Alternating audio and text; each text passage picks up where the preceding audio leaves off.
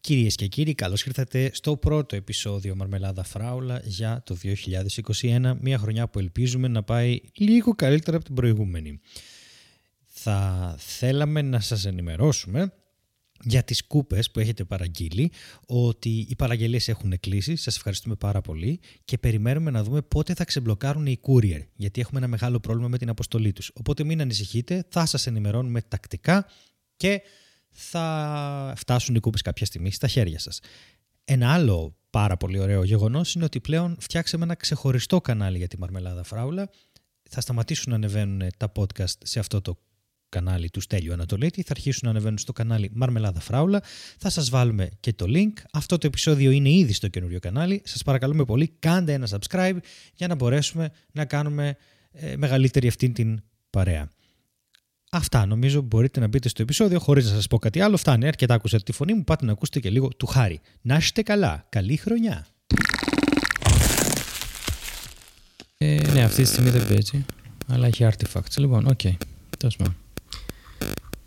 Κάνει κάτι περίεργα βέβαια. Τα ακούς τώρα εσύ αυτά τα artifacts που γίνονται, κανονικά; Ναι. OK, okay, και εγώ Ναι. το ακούω, δεν ξέρω τι είναι αυτό.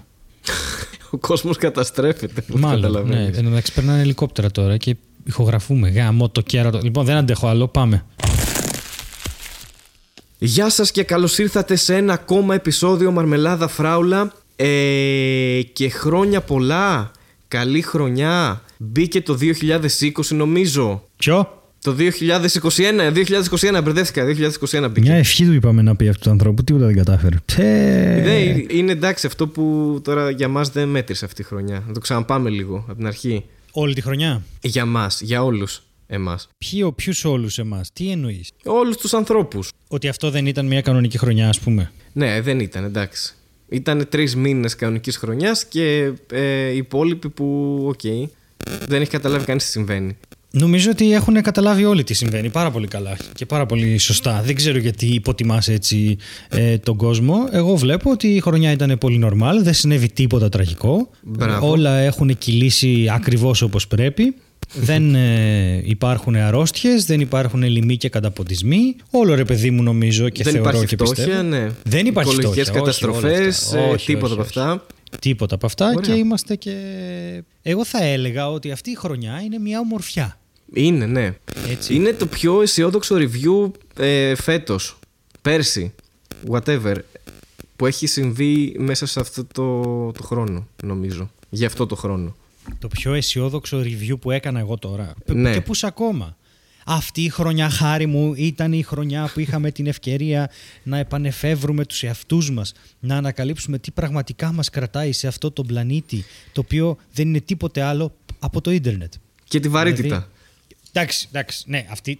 Technically, technically είναι η βαρύτητα χάρη μου, αλλά θέλω να μου. Εγώ νιώθω έτσι πιο σοφός και έχω Σωστά. περάσει τόσες ώρες μπροστά στο ίντερνετ που θέλω να πάρω μια σύριγγα και να την καρφώσω στο μάτι μου. Ο κόσμος δεν έχει καμία ελπίδα. Κατά προτίμηση, κατά προτίμηση με εμβόλιο αυτή η σύριγγα να είναι. Ναι, θα, Τουλάχιστον, θέλω να σε ναι. ρωτήσω, δηλαδή, προτιμάς το 2020 να ήταν μια normal χρονιά και όλο αυτό το unfriend που έκανε στο facebook να πάει τζάμπα; Θα ήθελες αυτά τα φίδια στον κόρφο σου να είναι ζωντανά; Όχι, για κανένα λόγο. Για κανένα λόγο. Εδώ φάνηκε χάρη μου σε αυτή την ε, απέσια και πάρα πολύ δύσκολη χρονιά. Φάνηκε κανονικά ότι εγώ τόσο καιρό τζάμπα παίρνω φάρμακα. Καλά, Εγώ ναι, δεν- προφανώς. Δεν έχω Δεν- πρόβλημα. Δεν υπάρχει κανένα πρόβλημα, τίποτα. Μα και εγώ αυτό ε, ε, έσκαψα βαθιά μέσα μου, ας πούμε, ε, έκανα μια ενδοσκόπηση του εαυτού μου και της, ε, και της ψυχολογίας μου και κατάλαβα πάρα πολλά πράγματα για μένα σε αυτό το διάστημα. Έτσι, Ευχαριστούμε 2020. Ναι, ναι, ευχαριστούμε. Και ευχα- ευχαριστούμε όλους τους προκτολόγους που μας έκαναν ενδοσκοπήσεις το 2020. Ήταν μια δύσκολη Εννο- ενδος- διαδικασία.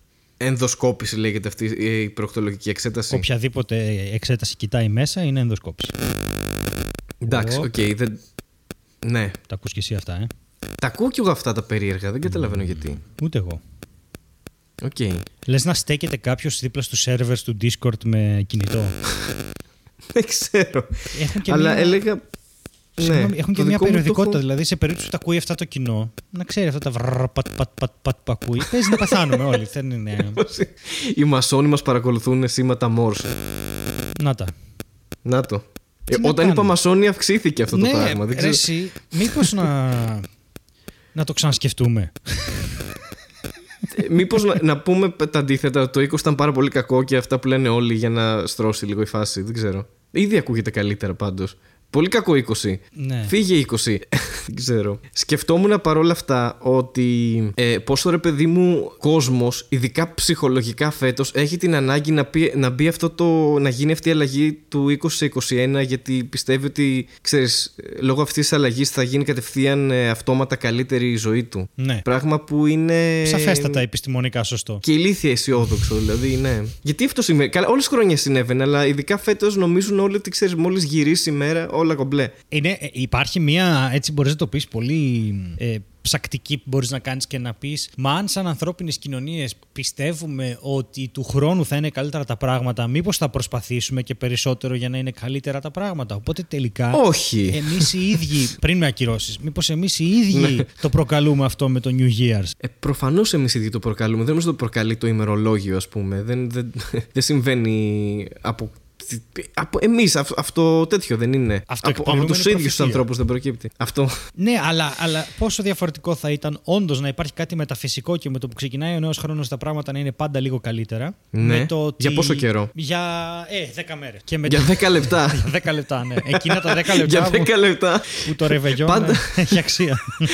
Πάντα στην αρχή του χρόνου το 12 με 12 και 10 είναι τέλειο. Δεν συμβαίνει τίποτα, ξέρω εγώ. Και Και, ο- μετά, τίποτα κακό εννοώ. Και μετά, ξέρεις, αρχίζει κάτι φορά. Καλά, το πρώτο κακό που συμβαίνει, ειδικά όταν είσαι έφηβος και σε νοιάζει λίγο περισσότερο, είναι το που θα βγεις με τους φίλους σου. Το Ναι. οποίο, εντάξει, το ικτήρο πλέον. Δηλαδή, δεν μπορώ να σκεφτώ να μου συμβαίνει τίποτα χειρότερο πλέον από την αλλαγή του χρόνου. Όπου εγώ θα πάω και θα προσπαθήσω να χωθώ σε ένα μαγαζί με άλλο κόσμο, ο οποίος θέλει να μεθύσει και να τρακάρει. Sorry, Ναι. είναι, είναι κοινικό, αλλά αυτή είναι η αλήθεια.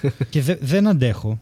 Δεν μπορώ, δηλαδή. Ε, δεν, ε, νομίζω ότι είναι. Αν έχει περάσει λίγο αυτή η μόδα, νομίζω ότι καλώς πέρασε. Κοίτα, πλέον είναι απαγορευμένο έτσι κι αλλιώς για, για τώρα, προς το παρόν. Για το 22 το βλέπουμε, αλλά εγώ έτσι κι αλλιώς οριακά αντέχω μέχρι τις 12 το βράδυ Ναι, για να εντάξει. αλλάξω το χρόνο. δηλαδή και μετά δεν υπήρχε κάποια ξέρεις, πιθανότητα να βγω κτλ.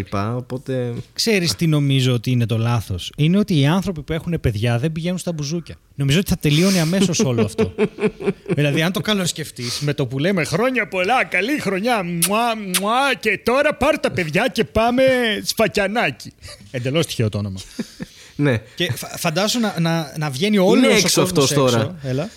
Είναι έξω αυτός για να Έλα μωρέ, τραγουδήσει. το ούτε Είναι- ξέρω τι θα είναι. Ούτε, ούτε Ναι. ιδέα δεν έχω. Και Οκ. φαντάσου να βγαίνουν όλοι αυτοί οι άνθρωποι και να βγαίνουν τα παιδιά στους δρόμους και να μην αφήνουν χώρο για τίποτα. Ρε. Να έχεις παιδιά που είναι τρεις η ώρα ξενύχτιδα, να τους δίνεις οτιδήποτε έχει ζάχαρη για να μείνουν ξύπνια για να σε λίγο ακόμα, λίγο ακόμα. για να σου λένε Πάμε, θα έρθει ο Άι Βασίλης. Ο Άι Βασίλης μέθησε, πάμε λίγο. και να, να αλλάξουμε έτσι όλο το ρου της ανθρωπότητας και να γίνει απλώς μια έξοδος για παιδιά. Να δεις τι ωραία που θα μας σταματήσουν όλοι. Θα είναι υπέροχο. Ναι, ναι, ισχύει. Αυτό θα, ναι, σε, πιστεύω ότι σε ένα μήνα θα έχουν σταματήσει γενικά οι έξοδοι. Άμα συμβεί αυτό. Ναι. Άμα αφήσεις τα παιδιά στον δρόμο να οργιάζουν με ζάχαρη, είναι ότι χειρότερο ε, έχει συμβεί στην ανθρωπότητα, νομίζω. Ξέρεις ότι είναι ψυχολογικό το sugar rush και δεν υπάρχει στοιχείο ότι υπάρχει; Ε, σε ό,τι αφορά την. Ε, κάτσε. ε, Είναι γεγονός ότι αν φας ζάχαρη. Ε, Τέλος πάντων, ε, κάνεις ένα peak ε, σύντομα και μετά πέφτει Η αυτό. γλυκόζη σου το κάνει αυτό. Δεν έχει κάποια. Ναι, στο αίμα σου. Ναι, δεν όχι έχει ότι, κάποια συμπεριφορά αλλαγή. ναι, όχι ότι αφηνιάζει, ξέρω εγώ, να έχεις πάρει Ναι, ναρκωτικά. Νομίζουν προφανώς. ότι τα παιδιά αφηνιάζουν όταν φάνε ζάχαρη. Αλλά δεν Ναι. ισχύει αυτό. Δεν υπάρχουν μετρήσεις που να λένε ότι αυτό το πράγμα ισχύει. Αυτό που συμβαίνει είναι ότι τα παιδιά είναι τόσο χαρούμενα που τους έχεις δώσει ζάχαρη, γιατί συνήθως είναι απαγορευμένο, που απλώς αφηνιάζουν για ψυχολογικούς λόγους. Αυτή Ναι, την τελευταία οκ. φορά που το Βγάζει κοίταξα νόημα ήταν αυτό. αυτό. Την τελευταία φορά που έδωσα ζάχαρη σε παιδί. Ναι, αυτό το ρώτησα. Πώς αισθάνεσαι; Και μου έλεγε: Δεν μπορώ να πιστέψω την τύχη μου που εκτίμησα τις γιορτινές μέρες γιατί έτσι πήρα παραπάνω ζάχαρη. Οπότε τώρα, από τον ενθουσιασμό μου, θα ξεφύγω. Οκ. Και, ξέ, ξέφυγε, ξέρεις, το ναι. είπε έτσι ήρεμα και μετά ξέφυγε. Ναι, ναι, ναι, έκανε. Zoidberg. You call that an ink defense? I'll show you ink defense. Και μετά πήγε μπουζούκια κατευθείαν. Zoidberg στα Στα μπουζούκια. καπάκια. Τι; Βασικά, Zoidberg στα μπουζούκια. Α, Από το Futurama, ναι, οκ. φαντάσου το Zoidberg να το Έχω βγάζει μια- βόλτα στα μπουζούκια. What is this?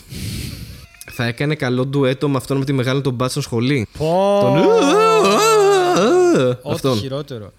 Βασικά, τι είναι χειρότερο, να βγάλεις τη μεγάλη των μπάτσων σχολή στα μπουζούκια ή να βγάλεις τους χαρακτήρες από το Futurama; Ε, ναι, είναι απόλυτα συγκρίσιμα. Ε, δεν ξέρω, νομίζω ότι είναι πολύ κακό γιατί αν τους βγάλεις και τους δύο για κάποιο λόγο θα υπάρξει κάποια αντιπαλότητα πιστεύω και δεν θα βγει σε καλό αυτή, αυτή η έξοδος. Δηλαδή αν τους βγάλεις ταυτόχρονα ε, θα, θα γίνει μια περίεργη, θα έχουν μια περίεργη χημία μεταξύ τους και θα, θα γίνει ο παδικός στο τέλος, θα αρχίσουν να πλακώνονται, δεν ξέρω.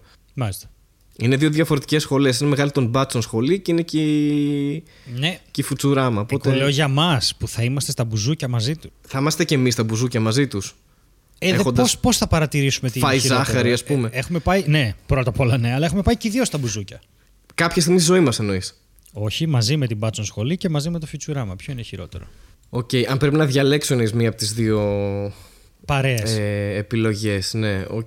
Ε, κοίτα, τους άλλους δεν τους ξέρω. Θα πήγαινα με τη μεγάλη των μπάτσων σχολή. Α.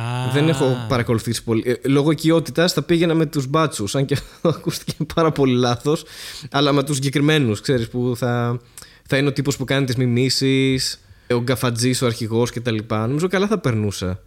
Έχει χαρακτήρες που μπορείς να πας στα μπουζούκια για να περάσεις καλά η μεγάλη των μπάτσων σχολή. Δεν ξέρω για το Φουτσουράμα. Δεν έχω παρακολουθήσει όσο καλά. Σοβαρά τώρα, δεν έχεις δει μια από τις καλύτερες σειρές στον πλανήτη; Δεν, όχι, δεν το έχω δει. Χαρή, Έφυγε. τι θα κάνω με Σε- σένα; Ναι. Τι θα γίνει αυτό το πράγμα; Δεν ξέρω, θα με βάλεις με το ζόρι να δω Φουτσουράμα τώρα. Φιουτσουράμα, πώς Ε, λέγεται πισ- κανονικά. Πες μου να μην Φουτουράμα. ξεφτιλίζομαι. Φουτουράμα. Φουτουράμα. Φουτουράμα, γιατί η οκ. προφορά του future είναι πολύ δύσκολο. Futurama. Φιουτσουράμα, οκ. Ό,τι θες πάντως, από θέμα προφοράς το έχω. Πες μου να προφέρω μια σειρά και θα το κάνω κατευθείαν. Όπως λέει και ο σοφός λαός. Δεν θέλω να προφέρεις τίποτα. Ναι, Ε, είμαστε καλά. ωραία. Χαίρομαι. Να σε ρωτήσω εγώ τώρα.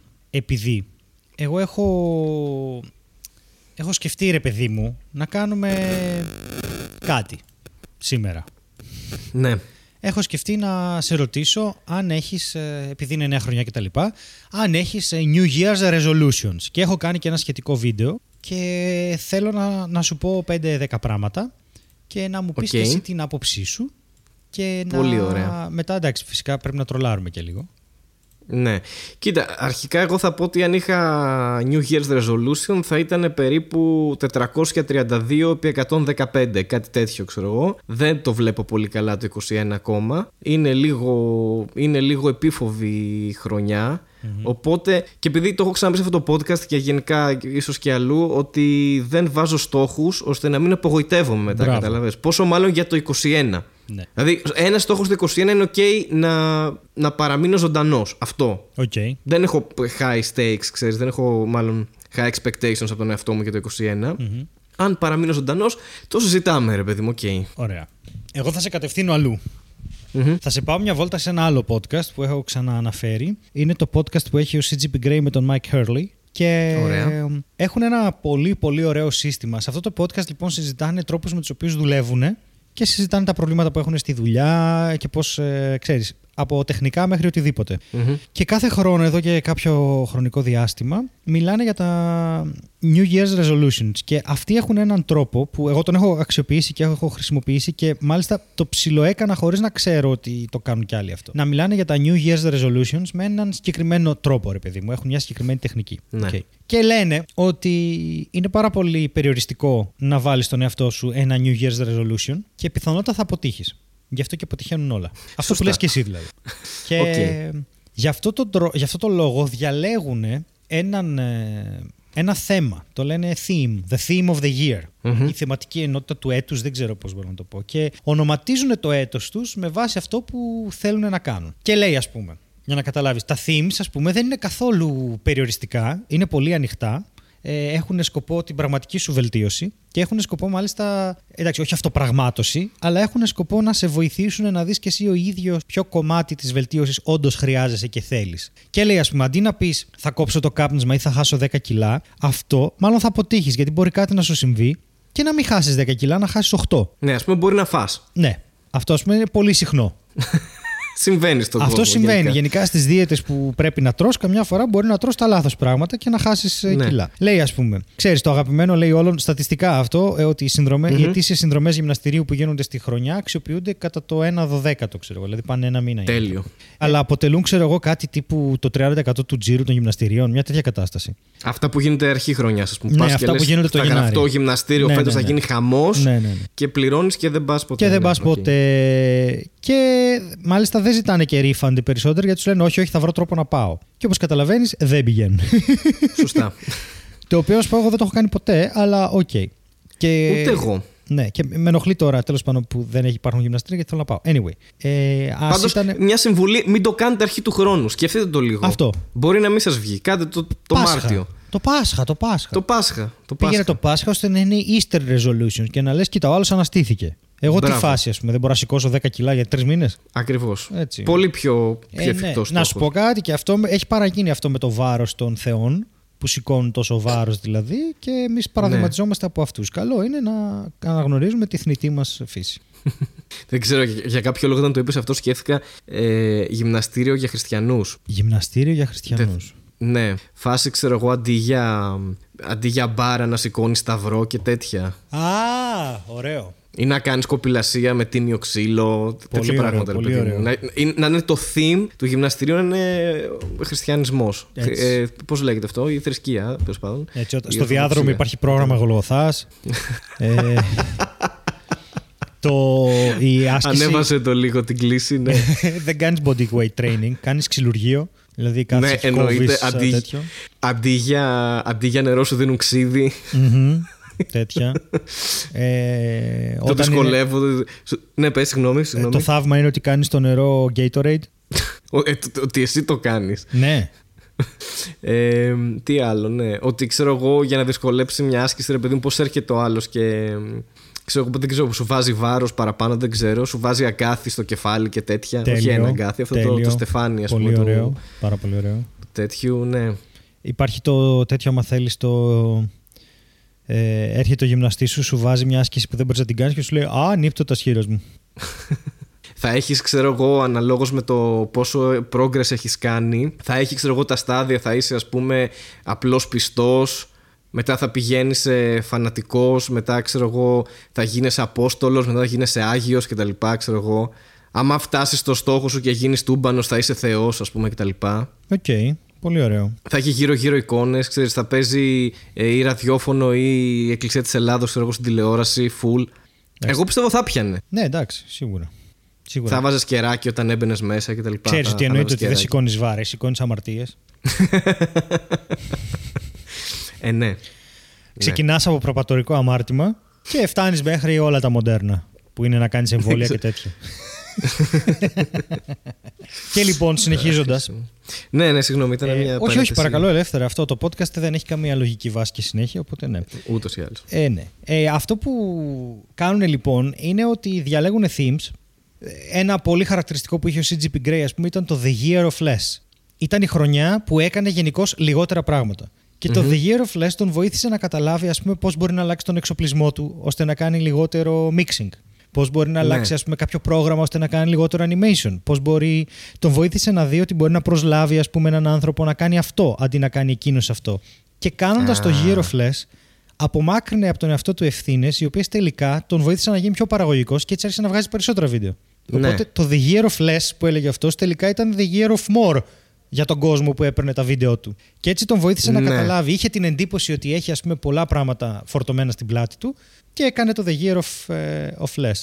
Ναι. Ε, Less is more που λέει και κάποιο, κάποια καμπάνια. ναι, το οποίο είναι κάποιες εταιρείες, εντελώς ας πούμε. λάθος, αλλά more is more που λέει ο Ινγκβι Μάλμστιν, αλλά τέλος πάντων. Ε, και κοίτα να δεις τώρα τι γίνεται. Το, εγώ το έχω δοκιμάσει αυτό και μπορώ να πω ότι δουλεύει. Και το concept ποιο είναι, αντί να πεις θα κόψω το κάπνισμα ή θα χάσω δι- κιλά ή κάτι τέτοιο, θα βάλεις μπροστά το project health. Ωραία. Και θα πεις ότι πρέπει να είμαι πιο υγιής. Και έχεις πάρα πολλούς τρόπους να το καταφέρεις αυτό. Ναι, θα κόψεις το κάπνισμα. Αλλά δεν είναι απαραίτητο να φυλακιστείς σε ένα γυμναστήριο. Μπορεί να αρχίσεις να περπατάς περισσότερο. Δεν είναι απαραίτητο να τρως κρέας, ας πούμε, τρεις φορές τη βδομάδα. Μπορεί να τρως μία και να βάλεις το ψάρι. Όλα αυτά στο τέλος της χρονιάς, βάζοντας μικρούς στόχους που μπορείς να πετύχεις, θα έχεις πετύχει το theme που είναι να είσαι πιο υγιής και στις αιματολογικές σου εξετάσεις θα φανεί αυτό. Για στους υπέρηχους και όλα αυτά, χωρίς να έχεις πει ποτέ ότι Α, απέτυχα να πάω γυμναστήριο, ή απέτυχα να κάνω εκείνο, ή απέτυχα να κάνω το άλλο. Και το αποτέλεσμα που περιγράφουν και οι δύο, και στο λέω και εγώ που το έχω κάνει ένα-δύο χρόνια αυτό, τώρα πάω για τον τρίτο, είναι το ότι είσαι πολύ πιο συγκεντρωμένος και έχεις πολύ μεγαλύτερη. Ε, πώς το λένε, ορμή να κάνεις πράγματα. Ναι. Και το χαζοβίντεο που έκανα εγώ, το, το οποίο δεν το έχω ανεβάσει ακόμα, γι' αυτό το συζητάω, είναι ότι εγώ έχω διαλέξει Οκ. φέτος η χρονιά μου να είναι το Year of Diversity. Και Δηλαδή; Δηλαδή έχω, έχω βρει ότι έχω, έχω κατακτήσει κάποιους στόχους που ήθελα στην προηγούμενη χρονιά, αλλά έχω αφήσει πίσω μου άλλα πράγματα. Έχω γίνει μάλλον χειρότερος φίλος, γιατί έχω, είμαι πολύ απασχολημένος με τη δουλειά, με την καραντίνα, με οτιδήποτε και δεν βγαίνω τόσο συχνά με τους φίλους μου ή δεν τους βλέπω ή δεν τους παίρνω τηλέφωνα ή οτιδήποτε. Νομίζω ότι όλοι σε αυτό είμαστε Ναι. χειρότεροι φίλοι με αυτήν την έννοια, γιατί δεν βρισκόμαστε έτσι κι αλλιώς. Δηλαδή. Ναι, βέβαια. Ε, θέλω να επεκτείνω λίγο τους ορίζοντές μου στην τέχνη και στα διαβάσματα. Δηλαδή, είχα σταματήσει να βλέπω λίγο κομμωδία, είχα σταματήσει να βλέπω. Έβλεπα μόνο blockbuster κινηματογράφο, το οποίο τον τελευταίο χρόνο το άλλαξα γιατί ήταν στο προηγούμενο τέτοιο. Θέλω να, να επεκτείνω λίγο τις γνώσεις μου και τα, το που κινείται η τέχνη μου, ας πούμε, και σε άλλα πράγματα. Θα μπω για τρίτη φορά στο Project Health, για τρίτη χρονιά, γιατί η πρώτη ήταν ε, το 17 ήταν να, να ρυθμιστεί η διαταραχή και μετά ήταν να χάσω τα κιλά και τώρα έχω μπει στο να γυμναστώ, να αποκτήσω μυϊκή μάζα πάλι αυτή που έχασα δηλαδή τόσα χρόνια και να αποκτήσω και καλύτερο αερόβιο, οπότε πάλι θα συνεχίσει το Project Health για μένα γιατί πρέπει να συνεχίσει. Ναι. Ε, Είναι ongoing αυτό, τρέχει για χρόνια. ναι, αυτό το τρέχω καιρό γιατί πάντα είχα μικρούς στόχους. Δηλαδή, πάντα είχα κάποιους συγκεκριμένους στόχους. Okay, τώρα. Μα αυτό είναι και καλύτερο. Βγάζει πιο πολύ νόημα να έχεις πιο. Όχι βασικά πιο εφικτούς. Ότι αυτό που λες το να κάνω κάτι κατευθείαν που είναι τόσο μεγάλο και δύσκολο, π.χ. να κόψω το κάπνισμα. Όντως δεν μπορείς να το κάνεις έτσι από τη μία μέρα στην άλλη και ε, πιθανότατα δεν θα το πετύχεις. Αν όντως μειώσεις λίγο τους στόχους σου, βγάζει πιο νόημα ότι τους πετυχαίνεις, παιδί μου, με κάποιο τρόπο. Και αν μάλλον δεν είναι μονοδιάστατο αυτό, γιατί αυτό νομίζω είναι το, το νοημα Ότι βάζεις μικρούς στόχους που ε, συμβάλλουν σε όλο αυτό το πράγμα στο να είμαι πιο υγιής, ας πούμε, είναι όντως λίγο πιο πιο οργανωμένα το, μπορείς να το κάνεις, παιδί μου, με, μικρά, με μικρούς μικρούς στόχους. Και πετυχαίνεις και μεγαλύτερες αλλαγές. Ναι. Δηλαδή, άμα, άμα τώρα εγώ βάλω στόχο, ας πούμε, να τρώω π.χ. λιγότερο κρέας. Τώρα αυτά είναι τυχαία γιατί είμαι ήδη σε πρόγραμμα διατροφής, δεν έχει νόημα. Αλλά να τρώω λιγότερο κρέας, να τρώω περισσότερα λαχανικά και φρούτα, ξαφνικά θα χάσω και κιλά. Τα οποία δεν ήταν ο στόχος μου. Ο στόχος μου ήταν να τρέφομαι πιο υγιεινά. Ναι. Οπότε βάζοντας ένα theme, ότι εγώ φέτος θα ψακτώ γύρω από το. θα ρωτήσω γιατρούς, θα δω ποιο είναι το. Δεν μιλάω, γιατί εδώ είναι και το πρόβλημα. Αυτά έχουν πάντα ένα μεγάλο πρόβλημα. Ότι μπορείς να πεις: Εγώ θα ψάξω τώρα τη διατροφή και να καταλήξεις σε δύο μήνες να πεις: Εγώ θα γίνω vegan που τρώει, ξέρω εγώ, χόρτα από το καλιμάρμαρο και τρίβει μαρμαρόσκονη στο δέρμα Μόνο. του, ας πούμε. Ναι. Και να αρχίσεις να βάζεις ονειροπαγίδες παντού γιατί η χρονιά σου είναι the year of ε, λιγότεροι εφιάλτες. The year of good dreams. και μπορεί να καταλήξει να, να είσαι, ξέρω εγώ, κάτι τύπου ξε- κανένα εθέριο έλαιο. Αυτό, να μεταμορφωθείς εντελώς και να τριγυρνάς και να λες: Είμαι ένα πορτοκάλι και διάφορα τέτοια. ναι. Και νομίζω ότι Είμαι δεν βοηθάει. βιταμίνη D. Ναι, είμαι η βιταμίνη D και τέτοια. Μιλάμε πάντα Ε, για. άρα και αυτό θέλει μια προσπάθεια και μια προσοχή βέβαια για να θες Αυτό. τέτοιους στόχους. Ναι. Και γι' αυτό δεν βάζεις στόχους, βάζεις theme. Δηλαδή δεν κάνεις New Year's resolutions, κάνεις ένα theme. Και αυτό στο Year of Diversity, εγώ ας πούμε, έχω παρατηρήσει ότι λόγω δουλειάς μιλάω πάρα πολύ. Με αποτέλεσμα να βγαίνουν πάρα πολλές από τις απόψεις μου εκεί έξω και με αποτέλεσμα να ακούω λιγότερο τους ανθρώπους που είναι γύρω μου. Και θέλω να ακούω περισσότερο. Δηλαδή στο Year of Diversity είναι και αυτό. Θέλω να ακούω περισσότερο. Θέλω να διαβάσω περισσότερο τι γίνεται στον κόσμο και θέλω να ακούω περισσότερο και τους φίλους μου και περιθωριοποιημένες ομάδες και ομάδες που είναι στην εξουσία. Θέλω να αρχίσω να, να μιλάω λιγότερο, στη- γιατί με επηρεάζει. Ξέρεις τώρα τα podcast το ένα το άλλο, το βίντεο. Απόδειξη Ναι. ότι μιλάω τόση ώρα εδώ πέρα. Θα ήθελα να ακούω περισσότερο. Και έχω, δεν- έχω κάνει διάφορα χαζά τέτοια ε, για το Year of Οκ. Diversity, διάφορους στόχους. Και ήθελα να σε ρωτήσω και εσένα, αν πιστεύεις εσύ. που τώρα έτσι σε πιάνω εξαπίνης, και αυτό είναι το θέμα, μάλλον, για να το συζητήσουμε και να τρολάρουμε. Αλλά Ναι, ναι. αν θα είχες ένα theme για αυτή τη χρονιά, τι αισθάνεσαι ότι σου λείπει ή τι αισθάνεσαι ότι θα ήθελες να αλλάξεις και θα μπορούσες να το βάλεις ένα theme. Ναι, κοίτα, αρχικά τώρα το. Αυτό που κάναν οι άλλοι, το Year of Less, νομίζω ήταν αυτή η χρονιά. Δηλαδή Ναι, ναι. έκανα τα λιγότερα πράγματα. δηλαδή έκανα το minimum. έκανα το minimum των πραγμάτων που θα μπορούσα να κάνω. δηλαδή. δεν θα μπορούσα να κάνω λιγότερα πράγματα. Έκανα εντελώς τα βασικά. Οπότε θα ήθελα να κάνω λίγο παραπάνω πράγματα. Σίγουρα. Ε, ε, τώρα απαντώντας σοβαρά, όντως ε, επειδή το health και εγώ το έχω παρατήσει λίγο. Ε, δηλαδή νομίζω ότι είδα και το κινητό μου και έχω να τρέξω πάνω από χρόνο. Και ε, νιώθω και λίγο φόβο να τρέξω έξω χωρίς μάσκα μέσα στον κόσμο κτλ. Θα σου πω γι' αυτό, Θα δεν θέλω να σε έβαζα- διακόψω, αλλά θα σου πω γιατί τρέχω και με μάσκα γι' αυτό. ναι, θα ήθελα να. Όχι ότι δεν μπορώ να τρέξω με μάσκα, απλά νιώθω. Νιώθω περίεργα στο να τρέχω τώρα. Ε, ξέρεις, α- όταν ισχύει αυτή η κατάσταση. Το περπάτημα δηλαδή, οκ. το τρέξιμο με αγχώνει λίγο με τις βαθιές ανάσες και αυτά, ρε παιδί μου, ε, γύρω-γύρω σε κόσμο. Ε, οπότε, κοίτα. Ναι, αυτό που λέω τώρα είναι πολύ. Είναι αντίθετο στην ε, φιλοσοφία αυτή που μόλις ανέλησες το ότι τέτοιο, αλλά θα ήθελα, ας πούμε, με κάποιο τρόπο να είμαι πιο υγιής. Μάλλον αυτό, όχι θα πάω γυμναστήριο, θα ξεκινήσω τρέξιμο, να προσπαθήσω να είμαι πιο ενεργός, ρε παιδί μου, ε, σωματικά. Ναι. Αυτό, γιατί το μέσα, ο εγκλωβισμός, ε, με έχει κάνει να τεμπελιάσω πάρα πολύ.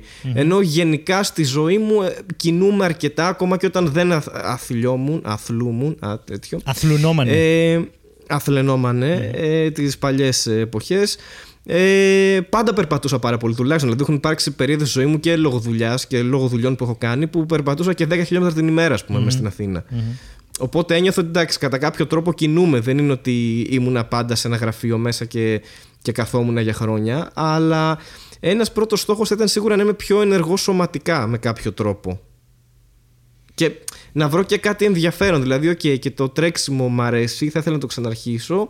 Μπορεί να βρω και κάτι άλλο όμως, τύπου δεν ξέρω. Yoga, whatever. Κάνε πολύ ωραία yoga. Δεν ξέρω τι μπορεί να μου κινήσει το ενδιαφέρον. Κάτι εναλλακτικό πάντως μπορεί να, να με βοηθήσει σε αυτό που θέλω να έχω σαν theme. Άρα σίγουρα το health. Ε, το, ναι, όχι το less health, το more health. Θα ήθελα να είναι λίγο theme ε, του 21 για μένα. Άρα εσύ έχεις ένα project health σίγουρα; Έχω ένα project health, ναι. Πώς σου φαίνεται ο τίτλος Year of Activity; Σαν διαφήμιση της Apple. Τέλεια. Αυτό είσαι. Αλλά- Είσαι μια κινούμενη διαφήμιση της Apple.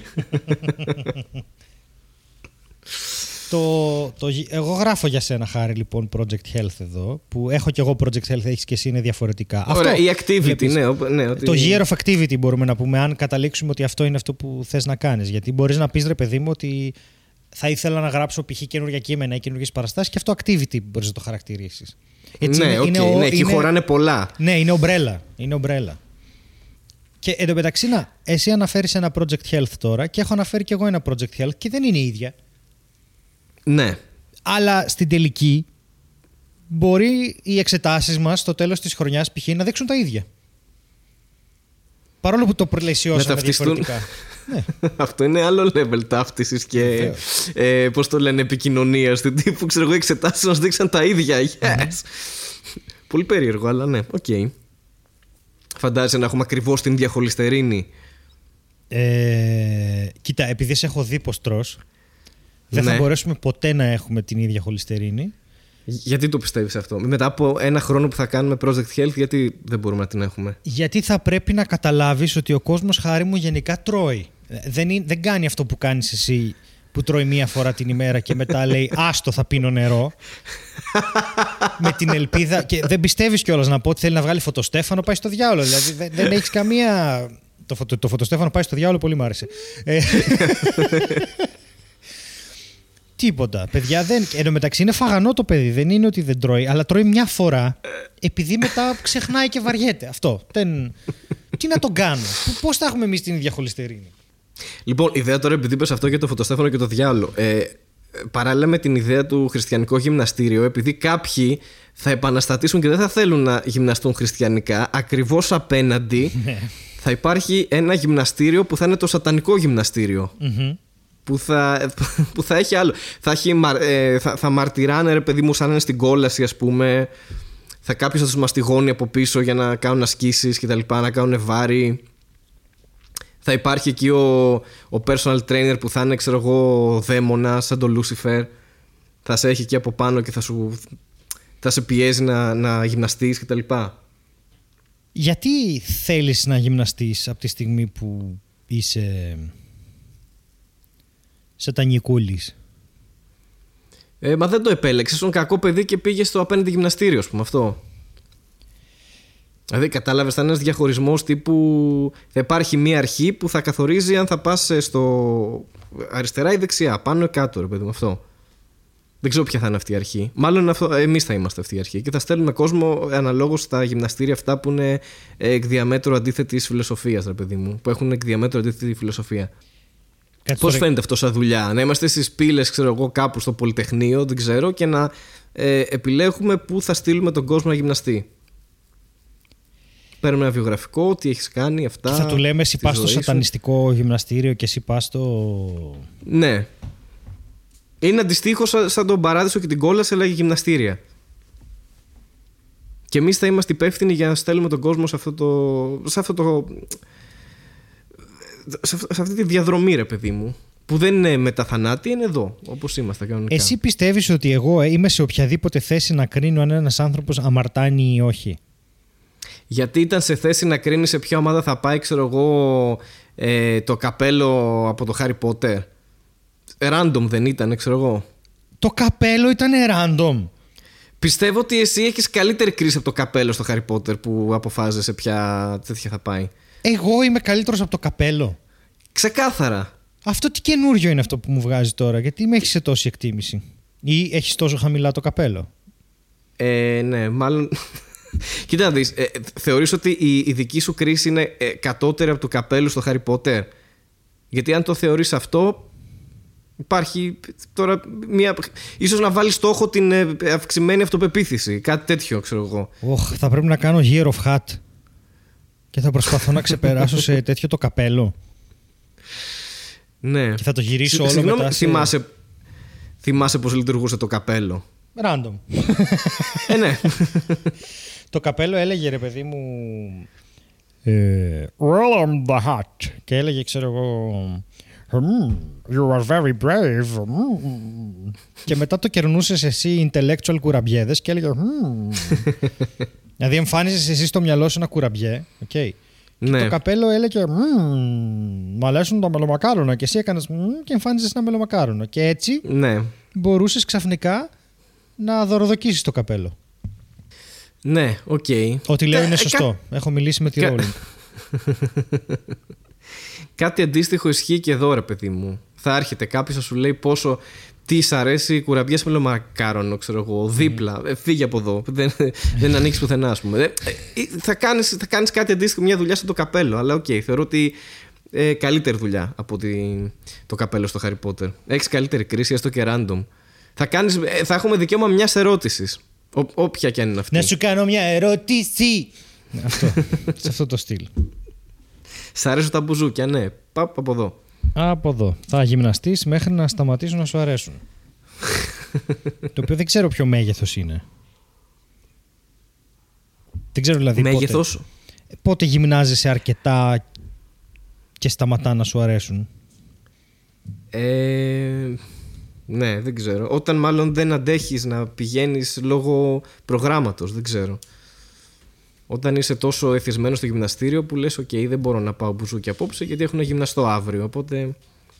Θέλεις ένα γυμναστή ο οποίος να ξεκινάει και να σου λέει «Θέλεις μπουζούκια, πάμε! Θέλεις μπαράκια, πάμε! Όσα έχω να τα φάμε» και μετά να σταματάει και να λέει «Πάρε την μπάρα τώρα και πάμε μετά». ναι, αυτό ας πούμε θα ήταν κόλαση για μένα. Θα ήμουν στο γυμναστήριο το σατανικό. Δεν θα την πάλευα με αυτή τη φάση. Χαρή. Είσαι πάρα ναι. πολύ αρνητικός. Και ακόμα ναι. δεν μου λες ε, άλλα themes για τη χρονιά σου. Άλλα themes για τη χρονιά μου. OK. Okay.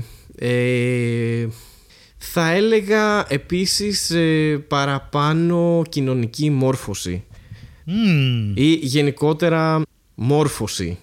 Τύπου θέλω πάρα πολύ να ανοίξω ένα βιβλίο κάποια στιγμή. Δεν μπορώ να μορφώνομαι μόνο από σειρές.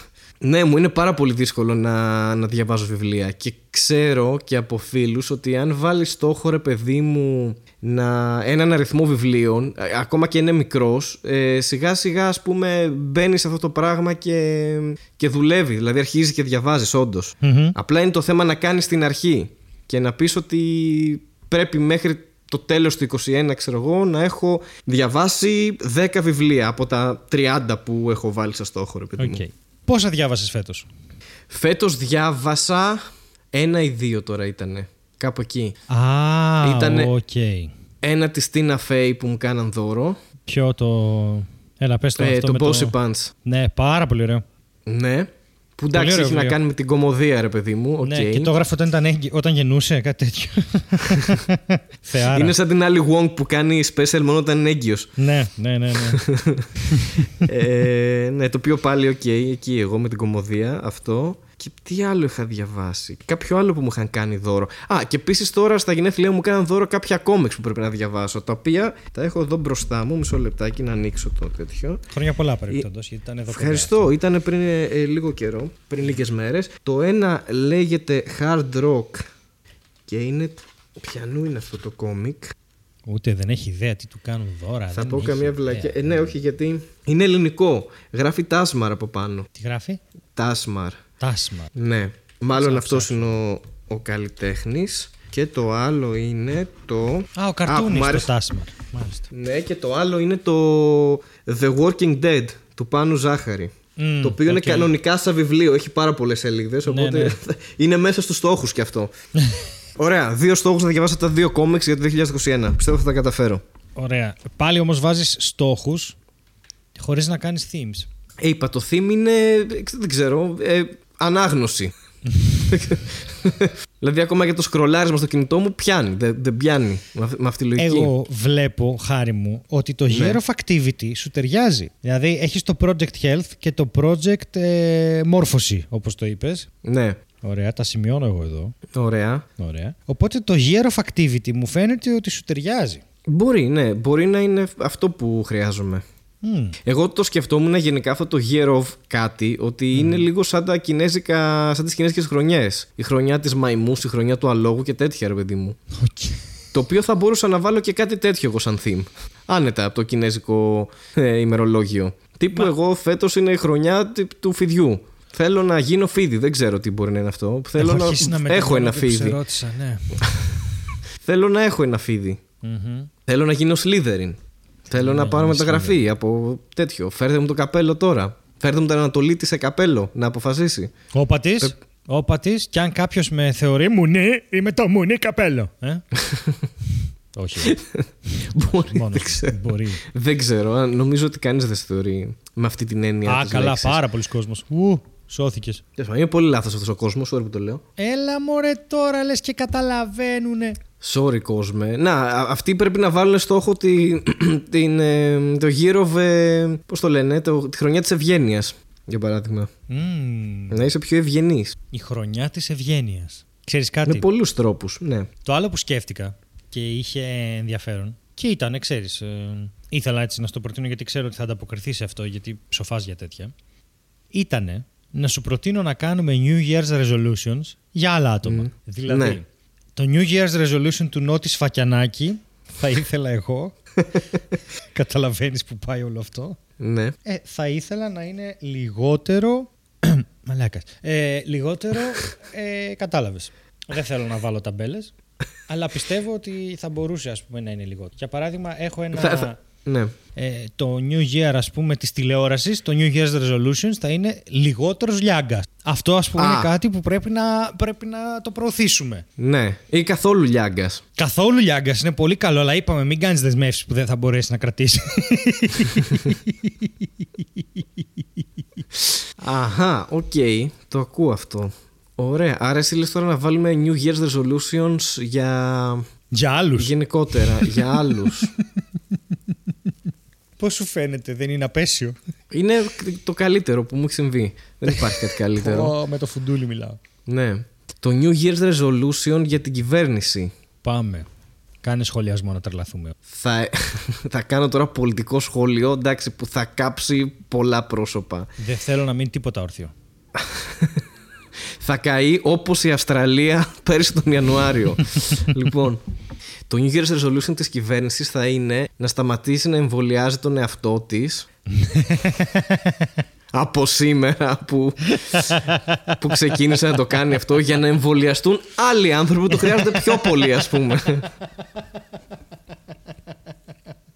Επίσης, ένα άλλο New Year's resolution για την κυβέρνηση θα ήταν να σταματήσει να κάνει πράγματα που μετά τα μετανιώνει την ίδια μέρα και τα παίρνει πίσω. γιατί έχει ξεφτυλιστεί όσο δεν πάει. Ναι, και γενικά λίγο να σταματήσει να υπάρχει και να αλλάξει κυβέρνηση. Δεν ξέρω κάτι τέτοιο. ε, όσο μπορεί να συντομεύει. ρε Μόνος παιδί μου του, αυτό. έχει φύγει πλέον. Μόνος του, παιδιά, ξέφυγε μόνος του. Δεν έχει. Ναι, οκ, εντάξει, ναι, μόνος μου το έκανε αυτό. Δεν έχει καμία ευθύνη ο Στέλιος για αυτό που συνέβη μόλις. Ωραία. Συλλάβεται έμεσο. Ναι. Φαντάζεσαι να σε συλλάβουν για αυτά που λες. Καλά, δεν είμαστε μακριά. Ε, όχι, Εντάξει, δεν θα- πειράζει. Ναι. Οκ, Εδώ έρχονται σπίτι οι αστυνομικοί και συλλαμβάνουν κόσμο. Δεν μου φαίνεται περίεργο. Ε, τώρα έχουν και μία αφορμή να το κάνουν αυτό. Ε, ότι ε, τώρα οι αστυνομικοί έχουν η μαρμελάδα φράουλα. Αυτό είναι το αστείο. Γιατί; Αλλά. Ναι. Ε, Εντάξει, μπορεί να υπάρχει κάποιος που να ακούει. Δεν, το... Υπάρχει. δεν αμφιβάλλω. Στάνταρ υπάρχει. Ναι. Στάνταρ, στάνταρ. Εντάξει, σε παρακαλώ, με συλλάβεις ε, Α, OK. New Year's Resolution για την αστυνομία. Θες να το πάμε εκεί; Πω, αυτό είναι πολύ ωραίο. Λοιπόν, η αστυνομία θα πρέπει να βάλει στόχο να διατηρεί περισσότερη σχέση με το όνομά της παρά με καθεστώτα. Ναι. Ναι. Οκ. Ας πούμε να δέρνει λιγότερο, Λιγότερο, κόσμο. ναι, και να κάνει περισσότερα αλκοτέστ στο δρόμο. ναι. Ξέρεις. Να κάνει δουλειά που πρέπει να κάνει η αστυνομία γενικά. Όχι δουλειά που νομίζουν άλλοι άνθρωποι ότι πρέπει να κάνει η αστυνομία, γιατί δεν έχει καμία δουλειά με αυτά. Ναι, ισχύει, ισχύει. Και όταν ρίχνει χημικά, αν μπορεί, ας ρίχνει αυτά που δεν έχουν λήξει τουλάχιστον. Ξέρω εγώ, που είναι λιγότερο επικίνδυνα. Κάτι τέτοιο. Ναι, αν θέλει να ρίξει χημικά, ας συνεργαστεί με τις υπηρεσίες του Δήμου και να βάψει κανένα δρόμο που δεν έχουν λωρίδες και σκοτωνόμαστε, ας πούμε. Αυτά Μπράβο, είναι χρήσιμα ναι. πράγματα για την αστυνομία. Ή αντί, ας πούμε, για την άβρα να, να πετάει κανένα νερό άβρα σε μπουκαλάκι για τους διαδηλωτές, ας πούμε, θα βοηθούσε, θα συμφιλίωνε δίνει λίγο το νερό. κλίμα. Έτσι. Ναι. Άμα βλέπεις δηλαδή ένα διαδηλωτή έτσι, ο οποίος κατεβαίνει κάτω και λέει, ξέρω εγώ, ένα σύνθημα τύπου ψωμί, παιδί, ελευθερία και εσύ τον δέρνεις, έχει στο νου σου ότι θα μπορούσες να κατέβεις και εσύ μαζί τους στη διαδήλωση και να διεκδικήσεις πράγματα που βοηθάνε και σένα. Γιατί είσαι Πώς; και εσύ εργαζόμενος. Ακριβώς. Και είσαι και εσύ Το έχεις μέρος- ξεχάσει. Έτσι, είσαι και εσύ μέρος αυτού του συστήματος που θέλει να σε, να σε ξεζουμίσει. Και εσύ με πολύ χαρά λες: Ναι, ναι, ναι, θα βγω να δείρω. Οπότε νομίζω ότι η αστυνομία γενικά θα μπορούσε να είναι περισσότερο αστυνομία και λιγότερο ε, μέσω επιβολής εξουσίας. Νομίζω ότι θα τους βοηθήσει. Ναι, ναι, ναι. ναι, ναι, ναι. Ή δεν ξέρω. Μονάδα καταστολής πολιτών.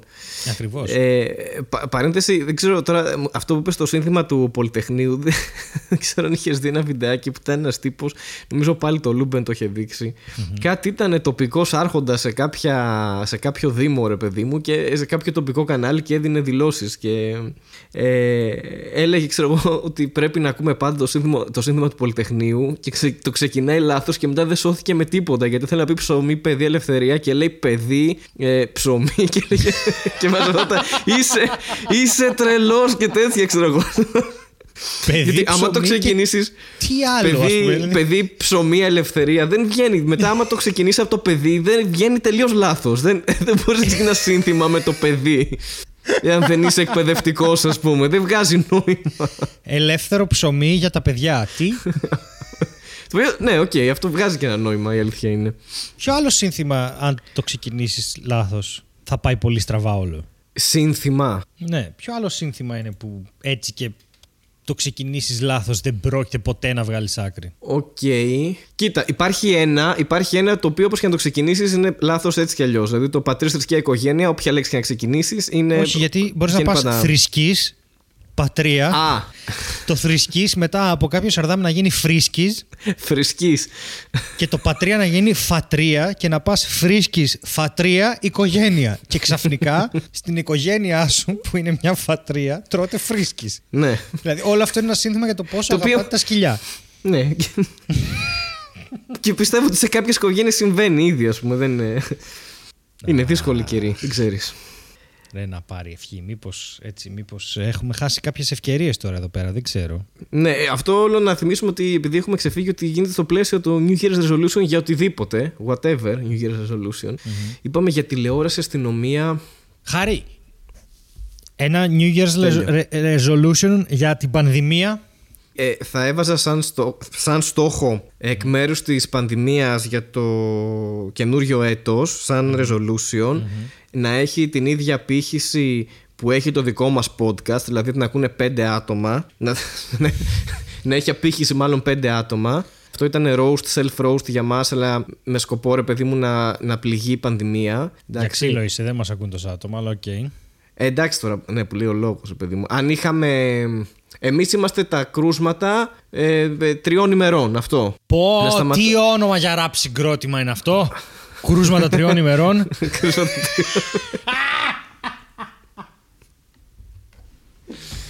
Τέλειο. Ραπ συγκρότημα. Ραπ συγκρότημα. Είμαστε τα κρούσματα τριών ημερών. Σε κάθε live έχουμε 66 νεκρούς. λοιπόν.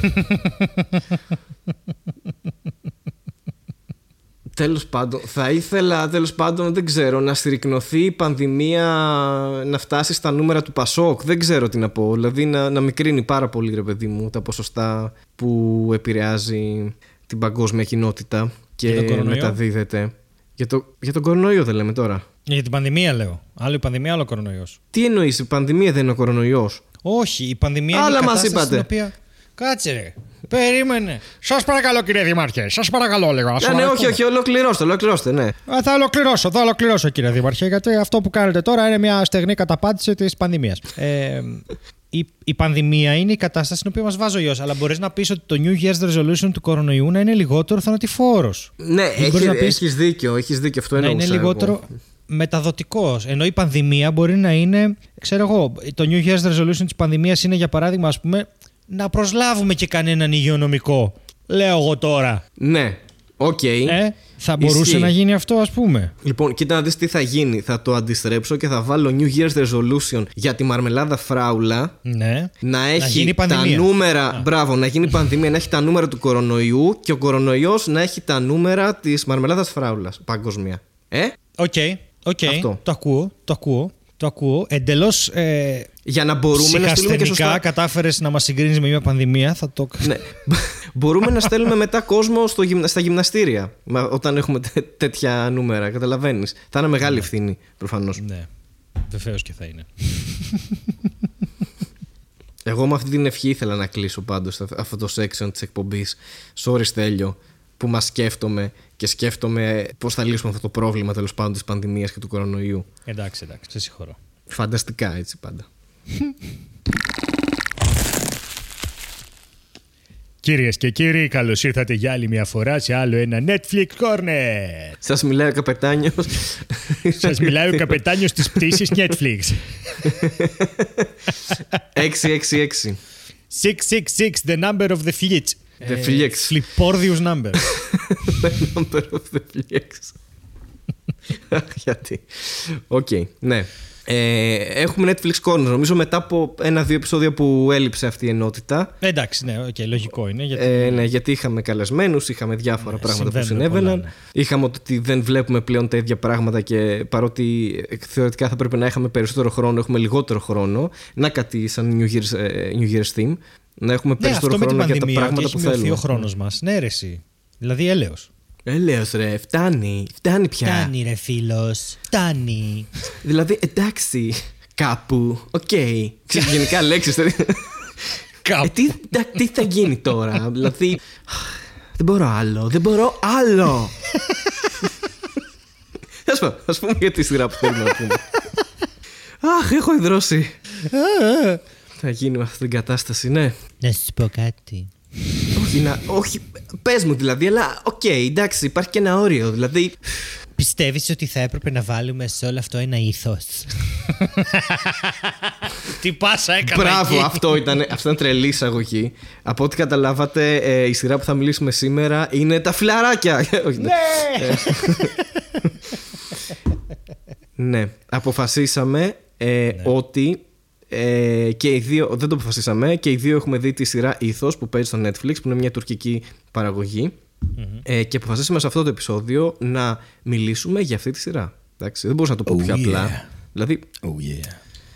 Oh yeah.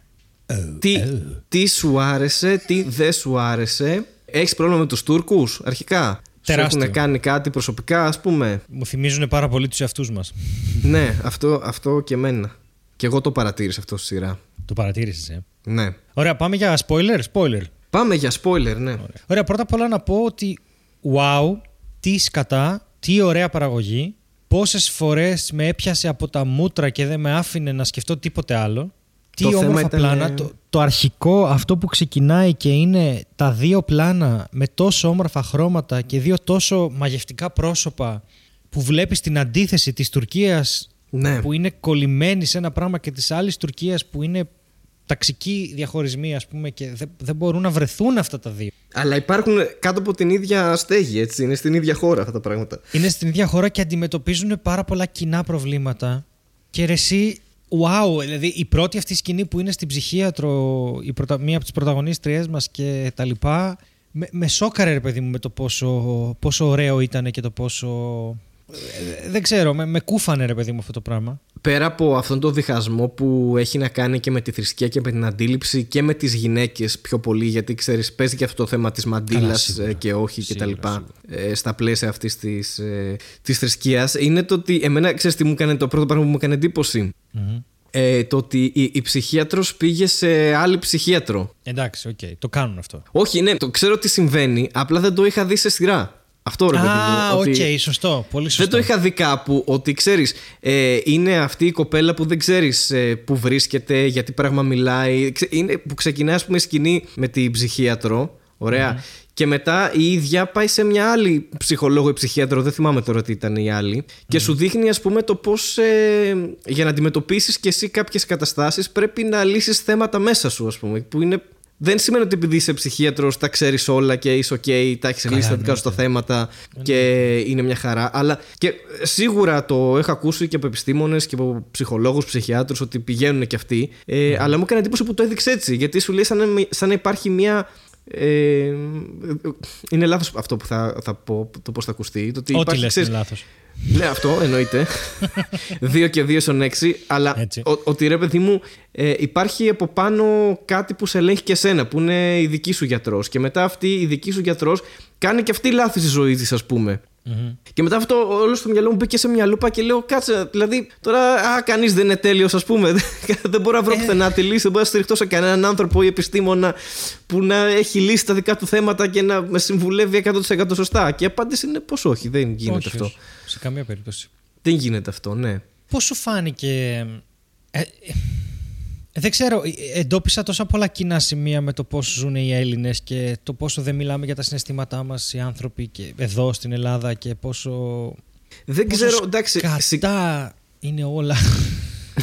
Ε, συγκριτικά ρε παιδί μου, ΟΚ, υπάρχει ένα θρησκευτικό καθεστώς που και εδώ υπάρχει φανατισμός προφανώς, απλά δεν δημιουργεί τόσο έντονο κοινωνικό θέμα ρε παιδί μου που είναι άμεσα, ε, πώς το λένε, παρατηρήσιμο. Δηλαδή τύπου το όλο θέμα που θίγει με αφορμή τη μαντήλα ας πούμε για τις γυναίκες ε, αυτή η σειρά. Εδώ πέρα το έχουμε πιο πολύ σε μορφή απόψεων ή κάποιων ακραίων πράξεων από πλευράς ε, ανθρώπων που είναι φανατισμένοι με την Ορθοδοξία κτλ.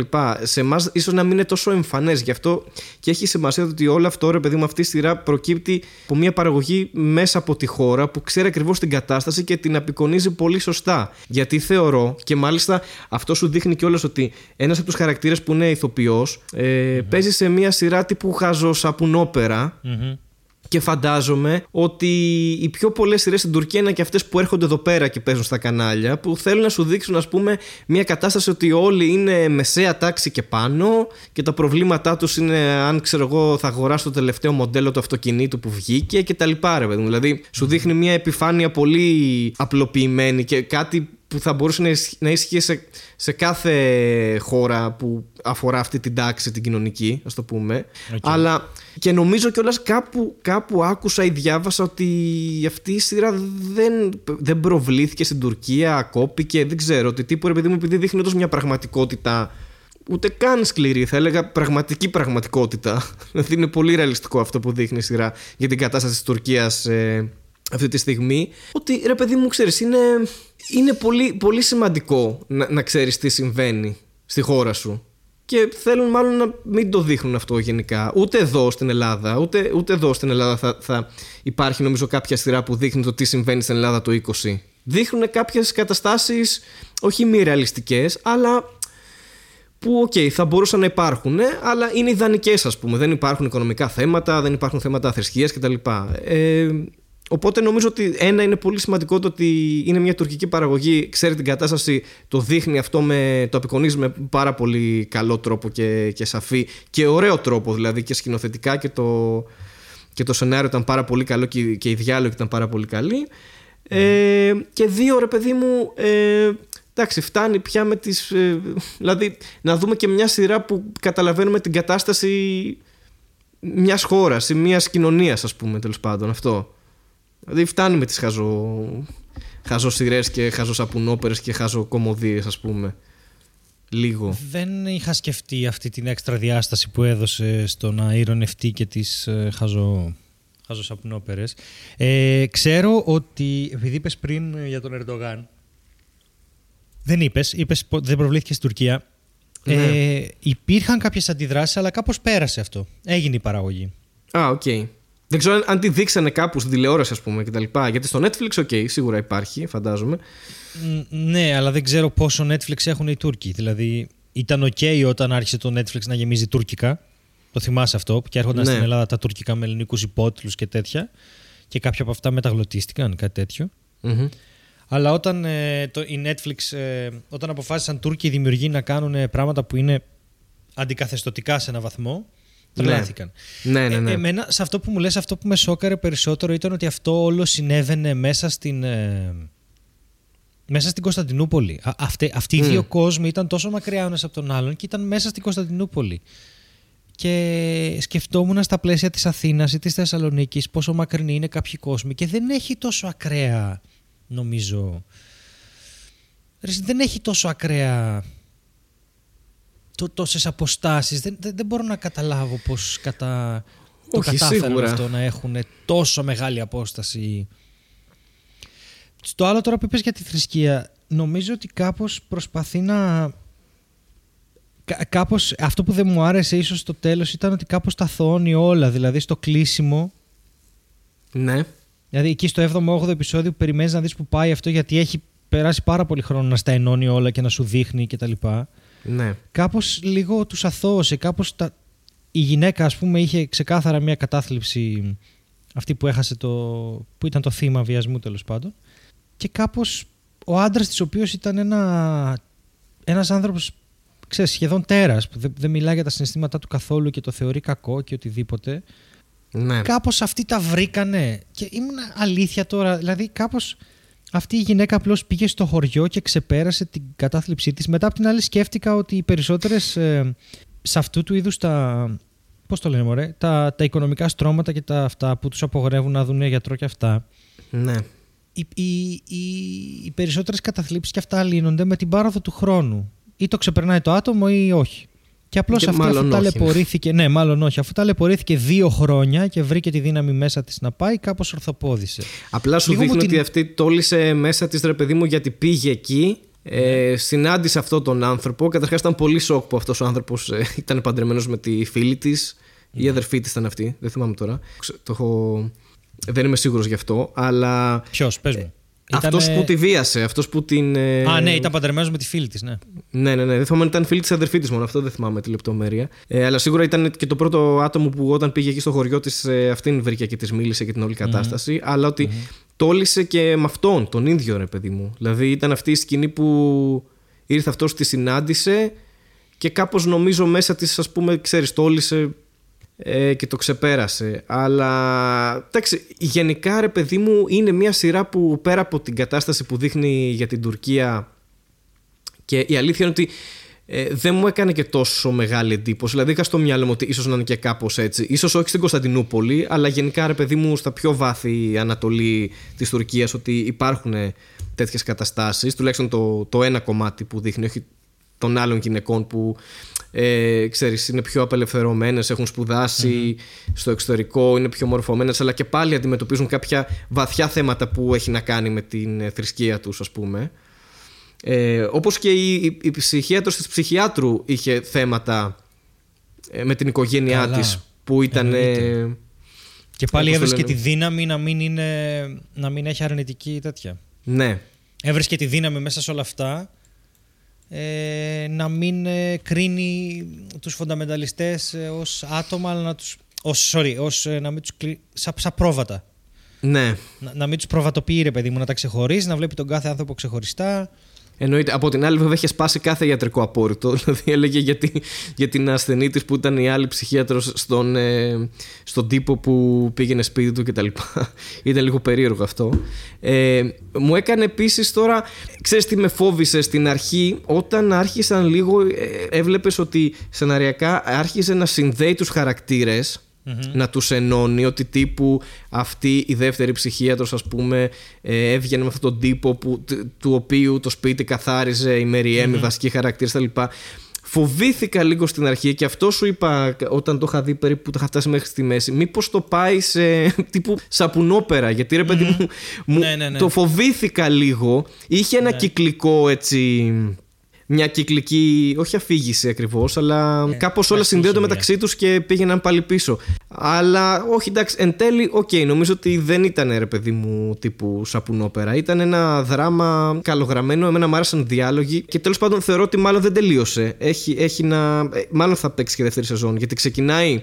Να το πούμε αυτό αφού είναι full spoiler ότι ξεκινάει με, με μια σκηνή και σε πάει ένα χρόνο πίσω και καταλήγει πάλι στην ίδια σκηνή. Στην ίδια σκηνή. Απλά την πρώτη φορά δεν σου έδειχνε τι συμβαίνει και την ε, δεύτερη φορά σου έδειξε τι συμβαίνει ε, και, και τέλος πάντων ε, νομίζω ότι έχει, μια, έχει, έχει και άλλα πράγματα έχει αφήσει κάποια για τους χαρακτήρες σαν ολοκλήρωτα ας πούμε αν ολοκλήρωσε τις καταστάσεις. Και ε, ναι, δεν ξέρω. Ε, ξέρεις, τι, ξέρεις ποιος χαρακτήρας μου έκανε εντύπωση που δεν μπορούσα να καταλάβω τη φάση του. Ποιος; Που ήταν λίγο στη μέση. Αυτός ο, ο λόγιος του χωριού που ήταν και. Ο Χότζας. και ο, ο, ο τύπος που πλαισίνε το Χότζα που δεν είχε κάποια συγγένεια. Ε, που ήταν σαν ε, νούμερο 2 ο Χότζας, δεν ξέρω, και ήταν στο καφενείο και έλεγε τώρα, ας πούμε, για τον Γιουνγκ και τέτοια. Αλλά αυτός κάπως τα έχει ερμηνεύσει από την πλευρά ότι ναι, μπορώ να είμαι και μουσουλμάνος, ξέρω εγώ, π.χ. και να πιστεύω, δεν ξέρω, στη, και να πιστεύω ότι είναι καλή η μαντίλα, αλλά ταυτόχρονα σου μιλάει, ας πούμε, για τον ψυχισμό και, το, και, και, και θεωρίες, ας πούμε, και έννοιες της ψυχολογίας και, και της ψυχιατρικής κτλ. Που θυμάσαι που ανέλυε στο καφενείο. Και λέω τώρα πώς το έχει συνδυάσει το κεφάλι του έτσι που γι' αυτόν δουλεύει αυτό το πράγμα, ρε παιδί μου. Γιατί Νομίζω... φαινόταν ότι ήταν μορφωμένος ο άνθρωπος. Δηλαδή ε, διάβαζε, ας πούμε, πάρα πολύ, αλλά ταυτόχρονα ήταν, ας πούμε, το Χότζα τον είχε Θεό, ας το πούμε. Οπότε με μπέρδεψε πάρα πολύ σαν χαρακτήρας με στη σειρά. Νομίζω ότι αυτός μπήκε εκεί για να μας δείξει ότι παρόλο που αυτή η, η, η μία από τις πρωταγωνίστριές μας ε, ήταν ερωτευμένη με τον, ε, με τον Teddy Boy, που και αυτός τη γούσταρε, Ναι, επειδή, δεν ξέρω, αυνανιζόταν με τα μαντίλια της. ναι. Δεν Καλά, θα είχε αυτός ποτέ... σου, ε, σου δείχνει ότι νιώθει μια απέραντη μονα- μοναξιά, νομίζω. Δηλαδή ότι προσπαθούσε να πιαστεί από οπουδήποτε. Ναι, γιατί είναι Από κατήχαζο. οποιονδήποτε άνθρωπο, ναι. και δεν έχει κανένα βάθος. Ε, αλλά θα, ήθελα να σου δείξει κιόλας ότι ο μόνος της τρόπος να αλλάξει τάξη θα ήταν να, να μπορέσει να κάνει κάτι με αυτόν τον τύπο αλλά τελικά και αυτή θα διαλέξει τον άντρα της ζωής της από, το, από αυτήν την κλειστή κάστα. Δεν θα έχει Ναι. επιλογές ουσιαστικά και δεν θα ερωτευτεί, δεν θα παιχνιδίσει, δεν θα παίξει. Ξέρεις, δε- δεν πρόκειται να τη συμβούν πολλά πράγματα που θα συμβούν στον υπόλοιπο κόσμο. αλλά Ναι, κάπως οκ. της δίνει και μια σιγουριά γιατί και η ψυχίατρος που της συνέβαιναν αυτά ήταν μόνη της και η άλλη διάσημη και αυτή μόνη της ήταν. Ε, δε- δεν έχω καταλάβει αν πραγματευόταν ντε και καλά τη μοναξιά, ε, το φονταμενταλισμό, το πώς Ναι. ότι όλα μπλέκουν μεταξύ τους, το πώς ότι οι άνθρωποι θα κάνουμε τα πάντα για να συμφιλιώσουμε όλες μας τις ιδέες και τις προκαταλήψεις ακόμα και επαγγελματίες και θα χάσουμε τον μπούσουλα στο τέλος. Δηλαδή κάπου έχω... Ναι, είναι λίγο. Εντάξει, γενικά, αν μπορούσα να την περιγράψω, είναι μια σειρά που δείχνει. Πάλι, επαναλαμβάνω, με την κατάσταση στην Τουρκία αυτή τη στιγμή. Ε, έχει παράλληλα προσωπικά δράματα που με κάποιο τρόπο τα πιο πολλά συνδέονται. Γιατί είναι, το ένα κομμάτι είναι και πολύ κλειστή κοινωνία, πολύ μικρή, ρε παιδί μου. Και το άλλο αφορά, ας πούμε, τις ψυχολόγους ουσιαστικά και τις ψυχιάτρους. Ε, και οπότε αυτό. Και νομίζω ότι. Εντάξει, το πάει για δεύτερη σεζόν γιατί έχει αφήσει πολλά αναπάντα ερωτήματα για, για, το, για την πορεία αυτών των χαρακτήρων, ας πούμε. Ναι. Νομίζω ότι δεν έδωσε και όλες τις απαντήσεις και έκλεισε εκεί. Δηλαδή έχει πολύ με αυτό να παίξει ακόμα το τύπου ε, ποιον θα επιλέξει και τι θα γίνει στην πορεία ας πούμε με τη Mary για παράδειγμα και πώς θα το χειριστεί αυτό γιατί σου δείχνει ότι παρότι ε, είναι ένα θύμα του θρησκευτικού ας πούμε φανατισμού και τα λοιπά και ότι δεν είχε επιλογή ότι έχει μέσα της μια έμφυτη εξυπνάδα και καταλαβαίνει, έχει μια αντίληψη και δεν ξέρεις πώς θα το χειριστεί από εδώ και πέρα με αυτό που έγινε στο τέλος του πρώτου κύκλου, το πούμε. Ε, οπότε έχει, έχει πολλά να πει ακόμα και να δείξει. Απλά πάλι ο φόβος μου είναι μην το γυρίσεις σε σαπουνόπερα απλά. Και ξέρεις, ναι, και εγώ τα φοβάμαι λίγο αυτά το, το, το φοβήθηκα λίγο. Αλλά παρόλα αυτά, εντάξει, δεν ξέρω. Και ήθελα να πω ότι ρε παιδί μου και σαν παραγωγή πάντως και στα τεχνικά, επίσης να το να επισημάνω και αυτό, ότι μου άρεσε πάρα πολύ και η φωτογραφία και τα πλάνα και ναι, κάποιες. Ε, ναι, ήταν, ήτανε πάρα πολύ καλά σαν παραγωγή τεχνικά ρε παιδί μου ήταν εντάξει πρέπει να έχει full budget και φάνηκε ότι είχε γίνει πολύ σοβαρή δουλειά και δηλαδή τεχνικά ήταν άρτια νομίζω σαν, σαν σειρά Εντάξει, Ήτανε, σε... αλλά στο τέλος. Εγώ απογοητεύτηκα να σου πω την αλήθεια με το τέλος. Ναι, OK. Okay. Δεν, δεν μπορώ να πω ότι με έπεισε αυτό που ήθελε να πει. Δεν, δεν κατάλαβα, κάπου χάθηκα. Δεν, δεν ξέρω, κάπου λίγο μπερδεύτηκα πολύ με το πώς θα διαχειριστούν την... Όλο αυτό ρε παιδί μου το, τι, τι ήθελε τελικά να μας πει ότι δεν πειράζει που είναι φονταμεταλιστές οι άλλοι γιατί και αυτοί θα βρουν έναν τρόπο να λύσουν τα προβλήματά τους μέσα από την κοινότητά τους; Ναι. Πού το πάει, δηλαδή εγώ μπερδεύτηκα εκεί. Ναι, νομίζω ότι και εγώ δεν έχει πάρει ξεκάθαρη θέση γιατί σου δείχνει από τη μία ότι okay, η η μία πλευρά είναι ρε παιδί μου φανατισμένη, έχει αυτά τα πιστεύω, αλλά τι να κάνουμε, αυτό είναι. Προσεύχονται στη Μέκα και στην Ανατολή, δεν ξέρω εγώ τι, και αυτή είναι η φάση τους. Άρα έχουν και αυτοί τα δίκαια τους, γιατί έχουν μεγαλώσει αυτό το πλαίσιο και δεν είναι τόσο κακό. Και από την άλλη σου δείχνει ότι οι μορφωμένοι και, και λοιπά και λοιπά και άλλης κοινωνικής τάξης έχουν και αυτοί τα θέματα τους που δεν τα έχουν λυμμένα. Τους επηρεάζει το θέμα της θρησκείας με τον ένα τον άλλο τρόπο, είτε με την Μαντίλα, είτε με τον αδερφό που που έχει το πρόβλημα υγείας ρε παιδί μου και όλη η οικογένεια είναι φανατισμένη και ε, την αμφισβητούν την επιστήμη της μήπως του έκανε κακό ρε παιδί μου με τα φάρμακα που του έδωσε κτλ. κτλ. Οπότε δεν έχει πάρει ξεκάθαρη θέση ότι σου δείχνει μάλλον και τα δύο, αλλά ενδεχομένως να μην θέλει να δώσει απάντηση στην πρώτη σεζόν και να το δούμε στη δεύτερη αυτό. Αν, αν θα πάρει ναι. κάποια θέση ή αν απλά το παρουσιάζει χωρίς να. Αν παρουσιάζει απλά την κατάσταση χωρίς να παίρνει θέση, ρε παιδί μου, δεν ξέρω. Νομίζω ότι μέχρι εδώ που είδαμε και εμένα με έχει μπερδέψει το, το τι θέλει να δείξει. Γιατί κάπως είναι σαν να δικαιολογεί και, και τις δύο καταστάσεις, ας το πούμε. Κάπως έτσι ναι. μου φαίνεται και εμένα. Αλλά το ότι μου προκάλεσε πολλά συναισθήματα και έχει πολύ δυνατές εικόνες και η διάλογη είναι πολύ σωστή και το πώς τα δείχνει αυτά που δείχνει είναι με πολύ ωραίο τρόπο ρε παιδί μου τα, τα παρουσιάζει και τα απεικονίζει εγώ OK okay, είμαι μέσα δηλαδή μ' άρεσε πολύ η σειρά θα τη έβαζα ένα 8 ας πούμε ναι εγώ θα της βάλω ένα 7 και δεν ξέρω αν θα δω δεύτερη σεζόν. Εντάξει, θα τη δω εγώ και θα σου πω τότε. Ναι, όχι, εντάξει, πέρα από την τρολιά. Νομίζω ότι με κάλυψε, ρε παιδί μου. Ναι, OK. Okay. Νομίζω ότι με ότι δεν έχεις να δεις κάτι άλλο. Από εδώ ναι, και, και, ότι δεν ξέρω και αν είδαμε και την αληθινή κατάσταση στην ε, Τουρκία. Αυτό εγώ δεν το κρατάω λίγο μια πισινή. Γιατί. Ναι. Ρε, πραγματικά δεν ξέρουμε τίποτα. Είναι μια τεράστια ναι. χώρα, δεν ξέρω αν και οι ίδιοι ξέρουν. Εντάξει, OK. Okay. Απλά σου λέω έχει παίζει πάρα πολύ ρόλο που το δείχνει μια παραγωγή που είναι από τη χώρα, ρε παιδί. Ναι, ναι, ναι, δηλαδή, σίγουρα, σίγουρα. Άλλο να, να λέμε εμείς για την Τουρκία π.χ. και να κάνουμε μια σειρά, και άλλο να το κάνουν αυτοί οι ίδιοι. Ε, Τέλος πάντων, κάποιοι άνθρωποι που ε, είναι από εκεί, τέλος πάντων, έχουν την καταγωγή τους από εκεί και ξέρουν την κατάσταση στη χώρα. Γιατί σου λέω ότι εγώ νομίζω ότι και με την, ε, το χαρακτήρα της ηθοποιού που έπαιζε σε ε, σαπουνόπερα, αυτό έλεγε. Ότι ξέρω εγώ παίζω σε κάτι χαζό, δεν έχει καν νόημα. Είχε και αυτή στο χαρακτήρα της μια ματαιοδοξία κτλ. Ότι. Αλλά αυτό τα δείχνει ωραία, δηλαδή δεν, δεν το έλεγε με διάλογο. Α πούμε. Σου δείχνει ότι κοίταζε το κινητό της να δει, ας πούμε, στο Twitter πόσο, πόσα retweets έχει, whatever, ας πούμε. Κατάλαβες. Ναι. Ε, αλλά λίγο νομίζω το. Εκεί εγώ εκεί μου χτύπησε και λέω: και μάλλον εδώ καυτηριάζει το γεγονός ότι ρε παιδί μου, η Τουρκία σαν χώρα παράγει ένα σωρό σαπουνόπερες που φτάνουν και στην Ελλάδα και φτάνουν και αλλού και στο Netflix και παντού, ας πούμε. Και ότι κοίτα λίγο πώς έχει κατάσταση αυτό. Να δούμε κάτι άλλο από αυτό το.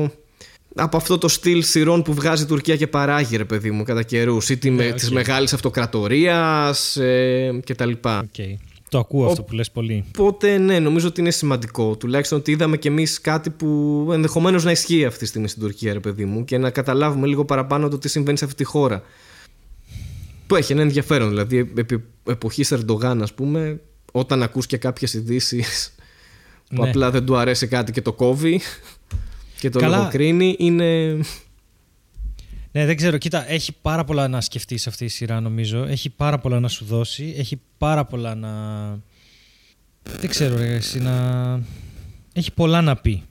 Ε, θα ήθελα να την προτείνω σε όλους μόνο και μόνο γιατί σε αναγκάζει να σκάψεις μέσα στα δικά σου προβλήματα απέναντι στη θρησκεία ή, από, ή ίσως και για ανθρώπους οι οποίοι προέρχονται από μια οικογένεια πολύ έτσι θρησκευτική και τα λοιπά, ίσως να τους βοηθήσει να καταλάβουν τι άλλο υπάρχει εκεί έξω και πόσο διαφορετικά είναι τα πράγματα.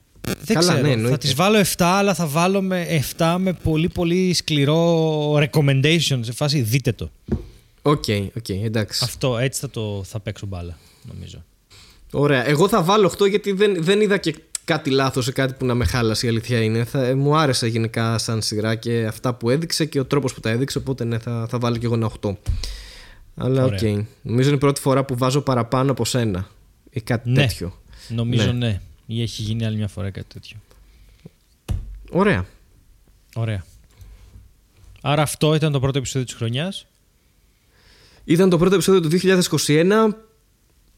Ε, ευχαριστούμε πάρα πολύ που συνεχίζετε και μας στηρίζετε και μέσω του Patreon αλλά και γενικά που μας ακούτε. Ε, ευχαριστούμε όλους πραγματικά. Ελπίζουμε το 2021 να είναι αυτό. Τουλάχιστον ε, έχει βγει αυτή η ευχή φέτος της μόδας. Να είναι καλύτερη χρονιά. Όχι να είναι καλή χρονιά απλά ή καλύτερη χρονιά. Να είναι λίγο καλύτερη από την προηγούμενη. Ε, να, να είστε όλοι καλά, να είστε όλοι υγιείς, να προσέχετε και στην αποφώνηση ο Στέλιος Ανατολίτης για να πει οτιδήποτε θέλει να πει αυτή τη στιγμή και είναι στο κεφάλι του. Όσοι θέλετε να μπείτε σε αυτή την παράνοια του Yearly Themes που ακολουθούμε πιστά, εγώ δηλαδή, τον CGP Grey και τον Mike, ε, μπείτε στη- στο σερβερ της Μαρμελάδας, ε, μπείτε να τα συζητήσουμε, να κάνουμε και ένα κανάλι για τα Yearly Themes, οτιδήποτε. Και τίποτα άλλο. Ευχαριστούμε πάρα πολύ τους Patreons. Φτάσαμε σχεδόν ένα εξάμεινο από τότε που αποφασίσαμε να το κάνουμε αυτό.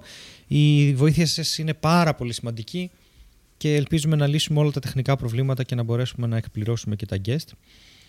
Και τι άλλο να πω. Είναι τέλειο. Ξεκινήσαμε αυτή τη σειρά το 18 και μπαίνουμε στο 21 Ναι, και δεν ξέρω, εγώ συγκινούμαι. Καλή χρονιά. Καλή χρονιά. Είστε ναι. όλοι Και να- φαβουροπατάτες και μαρμελαδοχτυπημένα και θα τα πούμε πάλι σε δύο εβδομάδες. να είστε καλά, γεια σας.